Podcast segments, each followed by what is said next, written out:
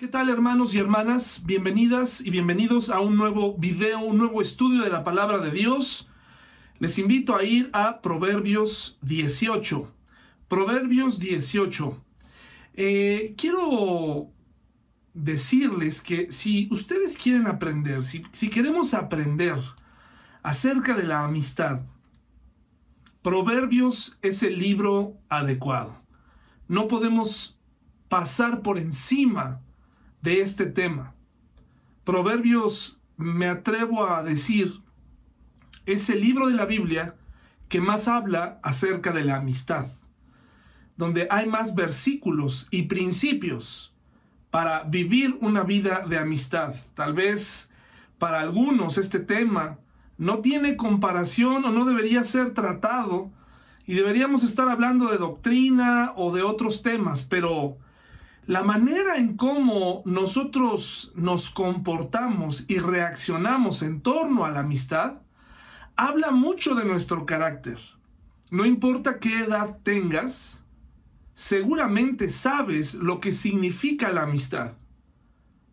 Tengas o no tengas amigos, eh, hayas tenido contacto o no durante este periodo, o lo que haya sucedido con tus amigos, que generalmente se ubican como aquellas personas que están fuera de la familia, quiero decirte que nosotros en casa, en nuestro, con nuestros familiares, con nuestra esposa, eh, incluso con ciertas eh, reglas precisas, podemos llegarnos a convertir, llegar a convertirnos en amigos de nuestros hijos y nuestras hijas. Eh, digo que con ciertas reglas porque nosotros como padres fuimos llamados a ser padres primero y luego amigos. Pero no nada más se trata de que pienses en esos amigos de la secundaria, de la preparatoria o de la universidad o los amigos de la iglesia.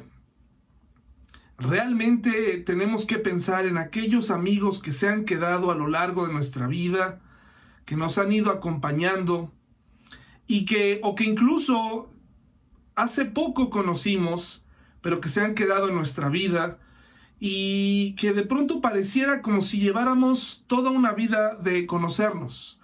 Hablar de la amistad para algunas personas es sinónimo de vamos a adelantar el estudio, ¿verdad? Vamos a saltárnoslo. Es un asunto juvenil. Pero la Biblia, no solamente Proverbios, está llena de referencias a la amistad. De hecho, en la persona de Jesús, Él enseña y pone una vara muy alta de lo que significa ser y comportarnos como un verdadero amigo o amiga. Haz una lista en tu mente de quiénes son tus amigos. Te darás cuenta que no es fácil encontrar a muchos amigos. Decía un escritor llamado Jay Keslex, uno de mis objetivos en la vida es terminar con ocho hombres que estén dispuestos a llevar las agarraderas de mi ataúd. Era su objetivo, tener al menos ocho amigos. Y es que es difícil ser amigo y encontrar amigos, porque como toda relación afectiva, que pretende ser más profunda, que no es superficial, porque hoy en día también la palabra amistad se ha eh, corrompido, se ha popularizado por las redes sociales, con las famosas solicitudes de amistad, que no son otra cosa más que solicitudes para, en, en muchas ocasiones, espiar la vida de los demás y que muchas personas piensen que por tener dos mil o tres mil personas que lo siguen, piensen que verdaderamente esas personas están interesadas en su vida. La palabra amistad se ha devaluado también. Podemos llamar a mucha gente amigos cuando en realidad fueron compañeros. Lo veo a lo largo de mi vida, en mi vida laboral, me doy cuenta que todo ese compañerismo, todo eso que llegamos a hacer en algún momento en el trabajo quedó atrás una vez que cada quien tomó su rumbo. Muy pocas veces eh, verdaderamente se forman amistades, por las circunstancias, por, por lo que sea. A pesar de convivir tanto tiempo con una persona, esas amistades se terminan y nos damos cuenta que solamente éramos compañeros. Lo mismo sucede en la iglesia. Yo te puedo decir que conocí a muchas personas, eh, me consideré amigo de varias personas durante la iglesia y te puedo decir que la gran mayoría de esas personas, chicos y chicas que conocí, ya no están en contacto conmigo y yo tampoco con ellos porque eran amistades superficiales. Nos unía tal vez algo que teníamos en común, en este caso la fe, pero eh, va más allá, esto va más allá de tener la fe en común o de llamarnos hermanos en la iglesia. La amistad va más allá, implica ceder, implica buscar a la otra persona, implica sacrificios y también implica dolor. No es sencillo ser amigo y comportarnos como amigos. No es nada sencillo. Mire lo que dice Proverbios 18. La gente poco amistosa solo se preocupa de sí misma, se opone al sentido común.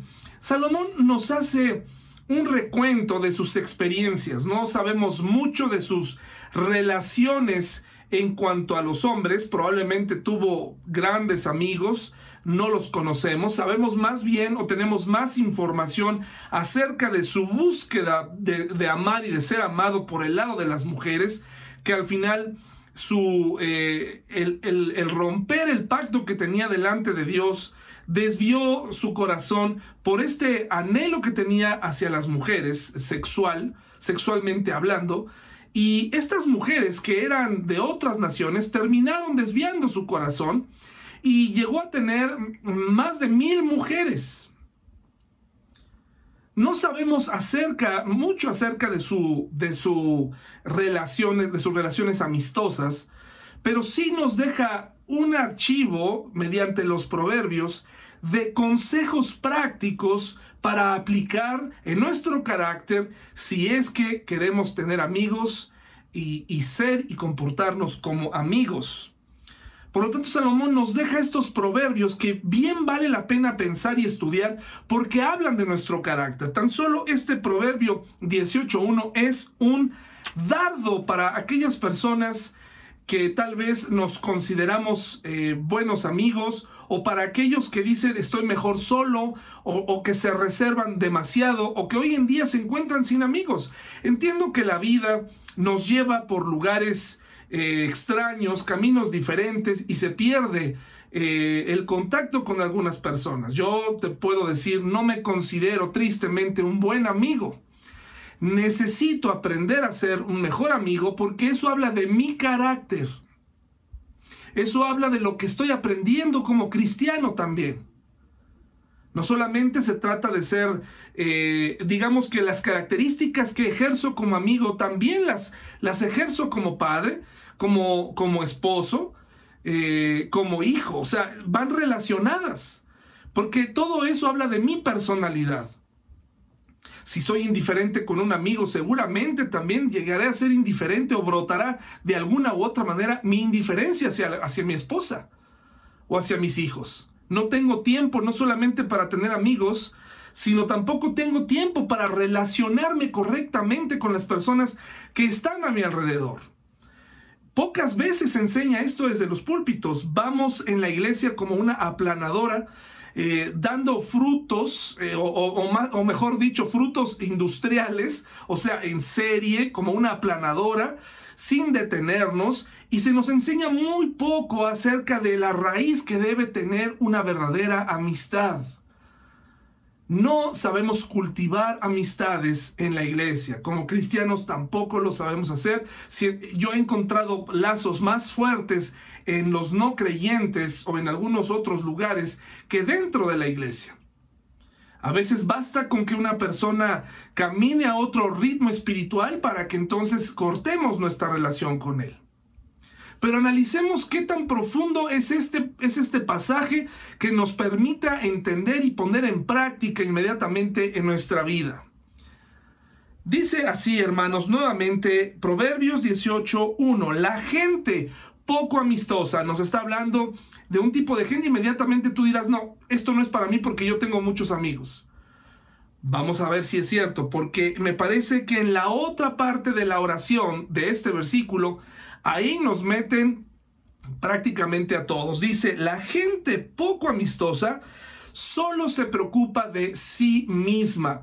Que levante la mano quien no ha experimentado y quien no ha vivido el egoísmo en su propia vida, tratando de tener sus propios, eh, cumplir sus propios intereses y de a veces tristemente manipular a otras personas en el nombre de la amistad para obtener algo y después desechar a esa persona y llamarle amigo.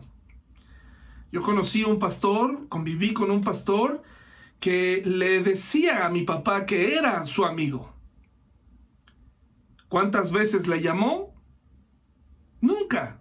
Sin embargo, el que un pastor te llame amigo pues te hace sentir importante, te hace pensar que verdaderamente Él está interesado. Y no dudo que haya pastores sinceros, pero esta palabra está tan, digamos, por un lado sabemos su valor, pero también podemos usarla tan mal que podemos llamarle a cualquiera amigo con tal de obtener beneficios personales. Dice aquí, la gente poco amistosa no se solo se preocupa de sí misma y habla de un rasgo del corazón.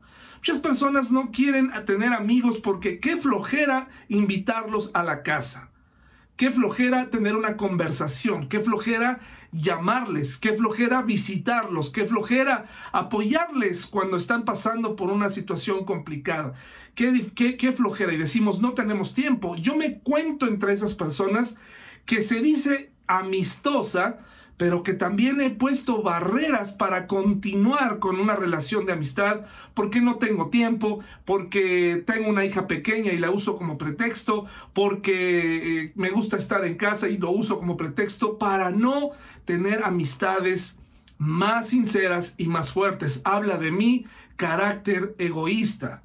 Sin embargo, ahí estamos cuando nos acordamos, tenemos una necesidad económica, cuando tenemos un problema, cuando necesitamos una tacita de azúcar y, tenemos a nuestro amigo convenientemente cerca, recurrimos a él para pedirle un préstamo y eh, estuvimos fuera de su vida por mucho tiempo.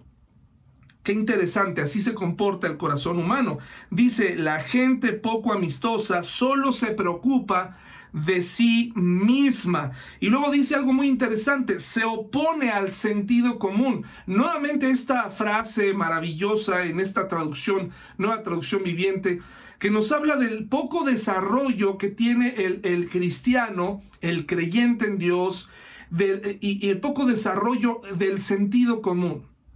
¿Por qué relaciona el egoísmo con la amistad, y con el sentido común. ¿Qué tiene que ver? Bueno, porque el hombre, hermanos, no fue el hombre y la mujer, fue creado para vivir en compañía de otras personas. No podemos vivir aislados y con el tiempo nos hemos dado cuenta y podemos concluir que si a estas alturas de la vida, a tus 50 años, 60 años, te das cuenta que no hay nadie atrás, que no hay nadie que toque a tu puerta, que no hay nadie que te busque, que no hay nadie que, a quien tú le puedas llamar amigo, no es porque ellos hayan fallado, sino porque es muy probable que tú desde hace años decidiste no tener ese tipo de relación. De hecho, en la familia pasa. No tenemos una conversación con nuestros hijos eh, abierta, no tenemos una eh, conversación amistosa, todo es exhortación, todo es... Eh, no comprendemos lo que está viviendo nuestra familia, nuestra esposa, hemos dejado de ser amigos. Eh, una de las cosas que a mí me gusta aconsejar cuando los matrimonios tienen problemas es que regresen a ese periodo cuando comenzaron a ser amigos y se pasaban por alto muchas cosas Tal vez porque en algún momento pensaban que llegarían a obtener el premio mayor, llegar a estar con esa persona íntimamente. Ese es el peligro de vivir una vida sexual tan abierta como este mundo y esta sociedad nos está invitando. No te leen las letras chiquitas que tienen eh, lo peligroso que es despertar tan joven a las relaciones sexuales. Por un lado, emocionante, cuerpos jóvenes, vigor, fortaleza, etc. Y, nada de compromiso. Y lánzate en pos de una relación sexual eh, emocionante, y. Pero no te dicen que cuando tú te saltas cuando tú vas directo a las relaciones sexuales, cuando tú vas directo a, la intimidad con tu amiga o tu amigo, te saltaste precisamente o con tu novia o tu novio, o sencillamente una noche eh, una relación de una noche, te está saltando muchos escalones que son importantísimos para poder llegar a conocer a una persona. Fuiste, invadiste la privacidad de una persona, entraste eh, eh, de, manera avasallante, sin detenerte, y entonces te saltas algo. Por eso muchos matrimonios que, ahora, que ahora se tuvieron que casar o que viven juntos tienen tantos problemas porque en realidad no se conocen. Si tan solo realmente, no solamente usáramos la amistad como una red de protección que le ponemos a nuestros hijos, cuando nos preguntan acerca de las relaciones sexuales o de los noviazgos, o en las iglesias cuando nos dicen, debes de, tú eres joven, debes dedicarte a tener muchos amigos y amigas, en vez de usar nada más eso sin explicarles a las personas que qué es lo que significa verdaderamente convertirte en un amigo o en una amiga.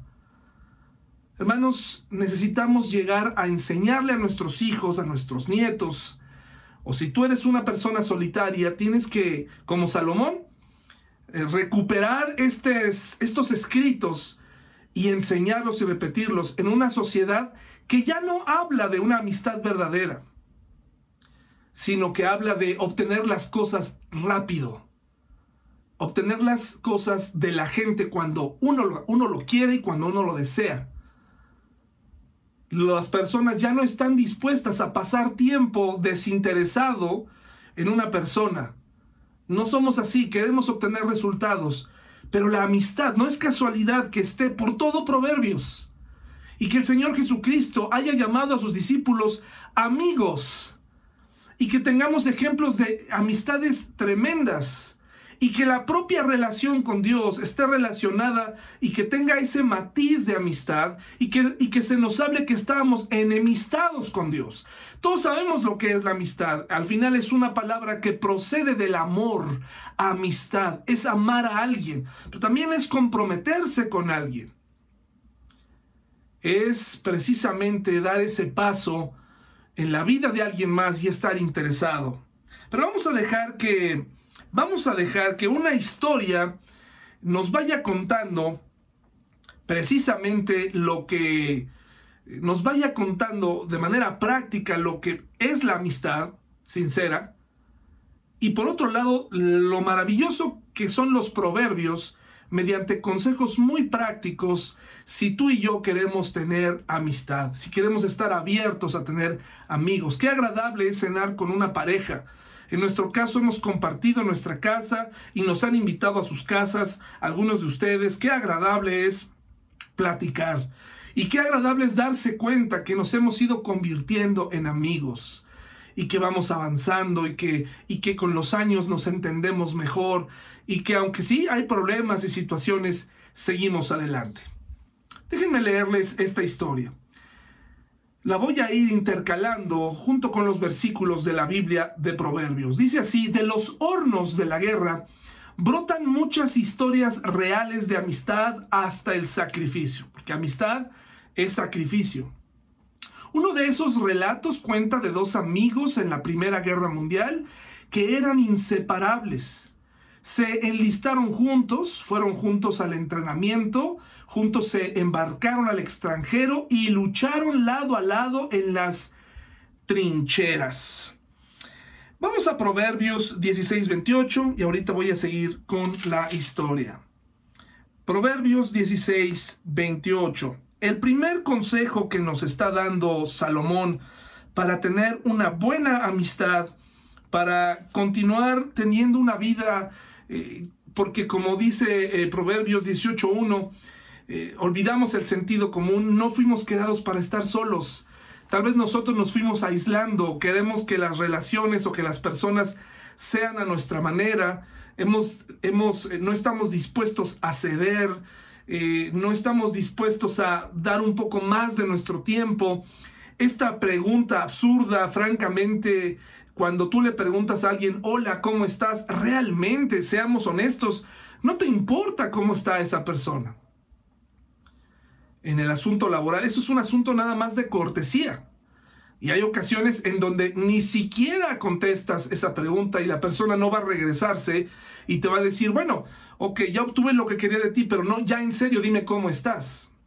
De hecho, es extraño cuando alguien verdaderamente te llama para preguntarte, quiero saber cómo estás. ¿Cuándo fue la última vez que le preguntaste a tu esposa o a tu esposo o a tus hijos verdaderamente cómo estás, cómo te sientes? ¿Cómo va la escuela? ¿Qué, opinas de la pandemia? ¿Qué opinas? ¿Tienes miedo de vacunarte?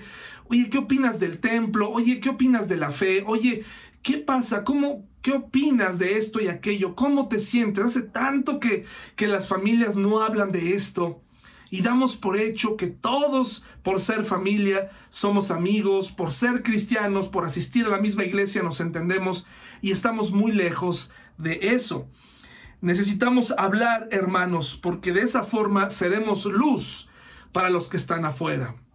Una de las, de las características por las cuales las personas conocerán que somos hijos de Dios es por nuestro amor.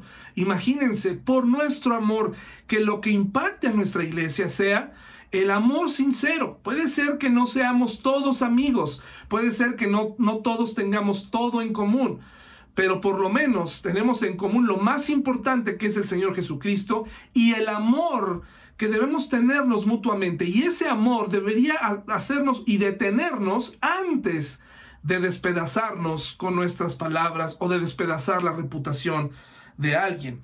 Proverbios 16, 28 dice la palabra de Dios a través de Salomón, dice así, Miren lo que dice, el alborotador siembra conflictos, el chisme separa a los mejores amigos. ¿Cuántas historias, cuántas novelas eh, nos han contado de, eh, de cómo un chisme, una discordia ha separado a buenos amigos y ha ocasionado que se separen grandes proyectos, que se separen eh, duplas deportivas, cineastas que juntos hacían cosas grandes, y que en la vida real eran amigos, pero por asuntos de ego, por, por malos entendidos, los chismes llegan a, nuestra relación y acaban con los mejores amigos. Y luego ya ni siquiera se pueden ver. Tenemos que hablarnos de frente. Habla de frente. Si verdaderamente te interesa esa persona, si tienes algo en común con esa persona, si la llamas amigo o amiga, entonces habla de frente cuando las cosas no estén bien. No acumules, no des por hecho que esa persona sabe. Necesitamos hablar, necesitamos ceder, necesitamos aplicar el carácter cristiano. De verdad a mí me sorprende. Eh, tengo ya muchos años de cristiano. Y me sorprende, hermanos, la poca cantidad de mejores amigos que hay en la iglesia. Y sin embargo te puedo platicar de muchas historias de separación dentro de la iglesia. Ahora, hermanos, hay una historia en la Biblia como la de Pablo y Bernabé que tuvieron que separarse pero eso fue un asunto estratégico. Hubo diferencias de logística en cuanto a, en cuanto a la planeación para los viajes misioneros. Y tuvieron que separarse por cuestiones estratégicas. Pero ¿cuántas veces hemos encontrado verdaderos amigos en la iglesia que se sienten juntos, que hablen, que platiquen y que su amistad perdure para siempre? en la vida de Salomón y Jonatán en la Biblia, los amigos eh, tremendos, que nada los pudo separar, a pesar de la distancia y a pesar de que Jonatán era hijo del enemigo de David, fue una amistad maravillosa, tan maravillosa que el mundo se sorprende y dicen es que eran homosexuales. Hermanos, eran amigos. Pero el mundo no puede ver estas amistades. Las tiene que ensuciar de alguna manera.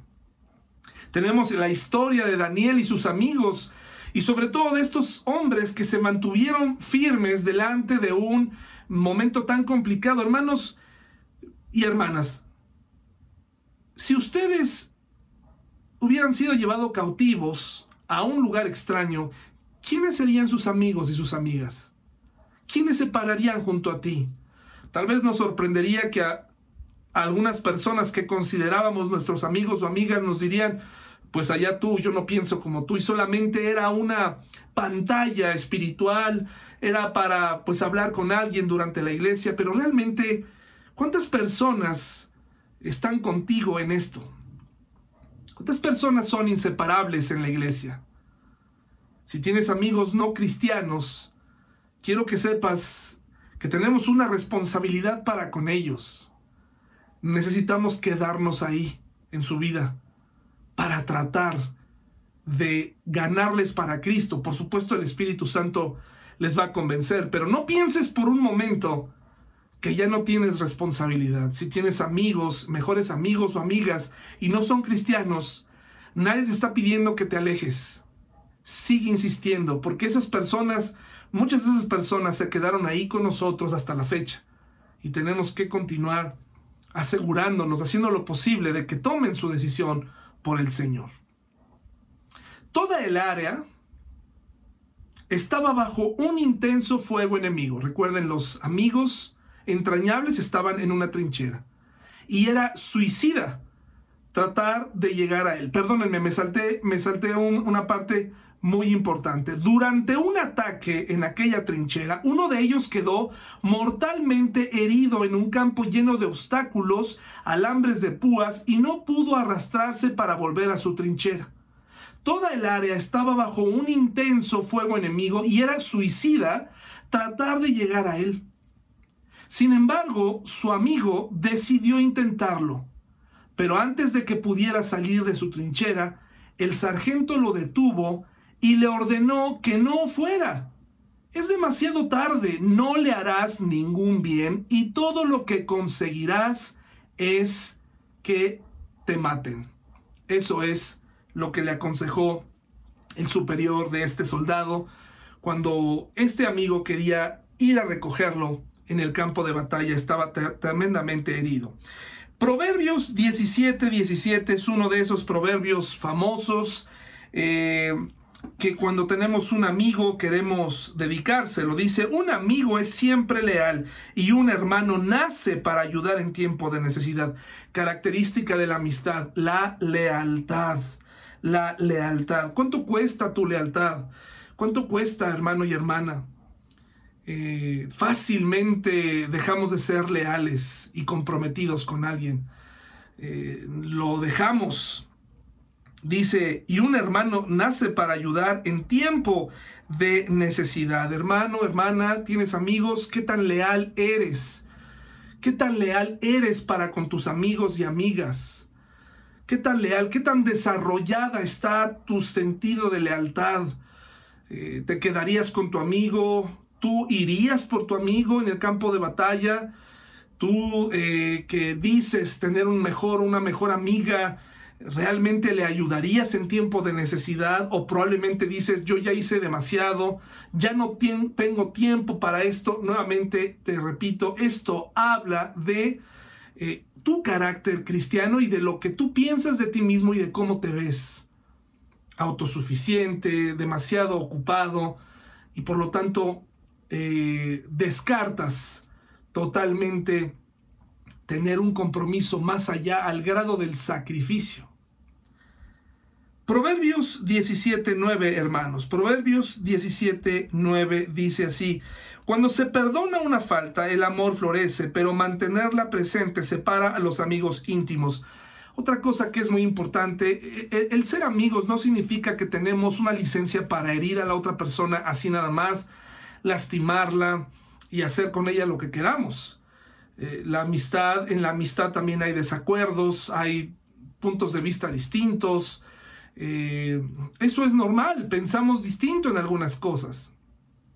Pero hay un elemento que debe estar presente y del que hemos estado hablando, eh, por lo menos en las últimas semanas, es la importancia del perdón, cómo perdonar, aprender a perdonar y aplicar el perdón.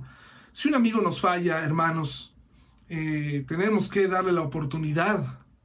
Yo recuerdo, hermanos, no hace, hace como dos años, tuve una situación incómoda en la iglesia, una, de esas situaciones en las que yo me metí por mi culpa después de haber predicado, fue eh, una situación que yo, que yo propicié y me equivoqué. y fue una discusión con una hermana. Y en ese día, un amigo o alguien que yo consideraba mi amigo estaba en ese sitio y estuvo presente en ese lugar. Tenemos muchos años de conocernos. Este amigo mío decidió tomar esa discusión para no volverme a hablar jamás. Me di cuenta de lo frágil que era nuestra relación. Él ni siquiera sabía de qué estábamos hablando, él no supo y nunca me preguntó acerca de por qué había pasado lo que había pasado. Él sencillamente dijo, hasta aquí, no me gusta lo que vi y ahí nos vemos. Un amigo se queda contigo aún cuando salga lo peor de ti. Aún cuando haya salido el monstruo que hay en ti, un amigo se queda ahí y permanece. Me di cuenta, hermanos, que en realidad tenía que bajar otro de mis dedos de la mano para contar a mis amigos. Sin embargo, también me he dado cuenta que en el pasado he dejado de buscar a personas que me tendieron la mano y que se comportaron como grandes amigos. O que tal vez no me di el tiempo de perdonar por algo que yo sentí fue una ofensa. Y tenemos que perdonar, hermanos. Es un deber, es, un, es algo que ya hablamos. Tiene que ser así. Y es posible perdonar en Cristo. Proverbios 18, 24, hermanos. Vamos a repasar. Cuidado con lo que decimos, cuidado con lo que dejamos que entre en una relación de amistad, ya sea una relación de amistad dentro de la familia o fuera. Tenemos que tener cuidado con eso, protegernos mutuamente, hablar de frente sin mentira. Número dos, amar en todo momento mediante la fidelidad, buscar eh, a nuestro amigo, a nuestro hermano. Número tres, perdonar, dar oportunidades a esa persona que amamos, porque tener amigos es una bendición. Y por último, Proverbios 18, 24, dice, hermanos, dice así, Proverbios 18, 24, dice, hay quienes parecen amigos, pero se destruyen unos a otros. El amigo verdadero se mantiene más leal que un hermano. Es muy similar al, versículo anterior, donde nos habla que en todo tiempo ama el amigo, en todo tiempo, aunque salga el monstruo, aunque salga lo peor, eh, el amigo permanece leal, permanece ahí, y el amigo, dice aquí, eh, hay personas que parecen amigos, pero se están destruyendo. Es increíble, pero tú no puedes, tú no puedes llamar a otra persona amigo o amiga y voltearte y de pronto despedazar a esa persona. Tienes que analizar ¿Por qué te estás quedando sin amigos y sin amigas? Probablemente porque la gente se ha empezado a dar cuenta que usas a las personas. Probablemente las personas se, dieron cuenta, tus amigos, que, fueron usadas. Que mientras todo estaba bien, estabas ahí. Que mientras tú necesitabas eh, apoyo, mientras tú necesitabas emocional o, o, necesitabas dinero, ahí estabas, hay amiga, hay amigo y de pronto te fuiste. Hay personas que nos ayudaron en el pasado. Hay mucha ingratitud en el corazón de los cristianos y de las cristianas hoy en día. Usamos a las personas y las desechamos. Y el Señor Jesucristo no nos enseñó así. Habla mucho de nuestro carácter, cómo manejamos a nuestros amigos y a nuestras amigas. Después de este panorama de ver a este hombre, eh, estos dos amigos en combate, uno muy herido en medio del campo de batalla. Vamos a leer el desenlace. Dice, pocos minutos más tarde, el oficial se dedicó a otra cosa. El oficial que le dijo que no tenía caso ir a recoger a su amigo porque su amigo estaba herido de muerte y lo único que le iba a pasar era que él también perdiera la vida, no valía la pena ir por él. Este oficial que se dedica a otra cosa, se distrae con otra cosa y dice, y al instante el hombre se había ido a buscar a su amigo, en un descuido del comandante, del general, del teniente, fue por su amigo. Algunos minutos más tarde regresó a tropezones, mortalmente herido con su amigo ya muerto en sus brazos. El sargento a la vez se enfureció y quedó profundamente conmovido. ¡Qué desperdicio! dijo. Él está muerto y tú estás muriéndote. Simplemente no valió la pena. Casi con su último aliento, el moribundo respondió, Ah, sí lo fue, sargento, sí valió la pena. Cuando llegué a él, lo único que alcanzó a decir fue, sabía que vendrías, Jaime. Sabría, sabía que vendrías, Jaime. Una de las verdaderas características de un amigo es que está allí cuando hay toda razón para no estarlo. Cuando estar allí cuesta hasta el sacrificio. ¿Y tú estarías ahí? Las personas a las que llamas amigo o amiga, las personas que amas, podrían llegar a decir, sabría, sabía que tú vendrías. Tú no me fallarías, la gente me puede fallar, la gente puede hacer muchas cosas, pero tú no. Sabía que tú estarías aquí. Sabía que tú me cuidarías en el hospital. Sabía que tú darías la cara por mí. Sabía que tú vendrías por mí. Sabía, lo sabía y lo sabía porque tú eres fiel, porque tú eres leal, porque tú reflejas a Cristo. Muchos de nosotros solamente estamos pensando en nosotros mismos. Pero hay uno de esos pasajes que perfora nuestro corazón y nuestra mente hasta lo más profundo.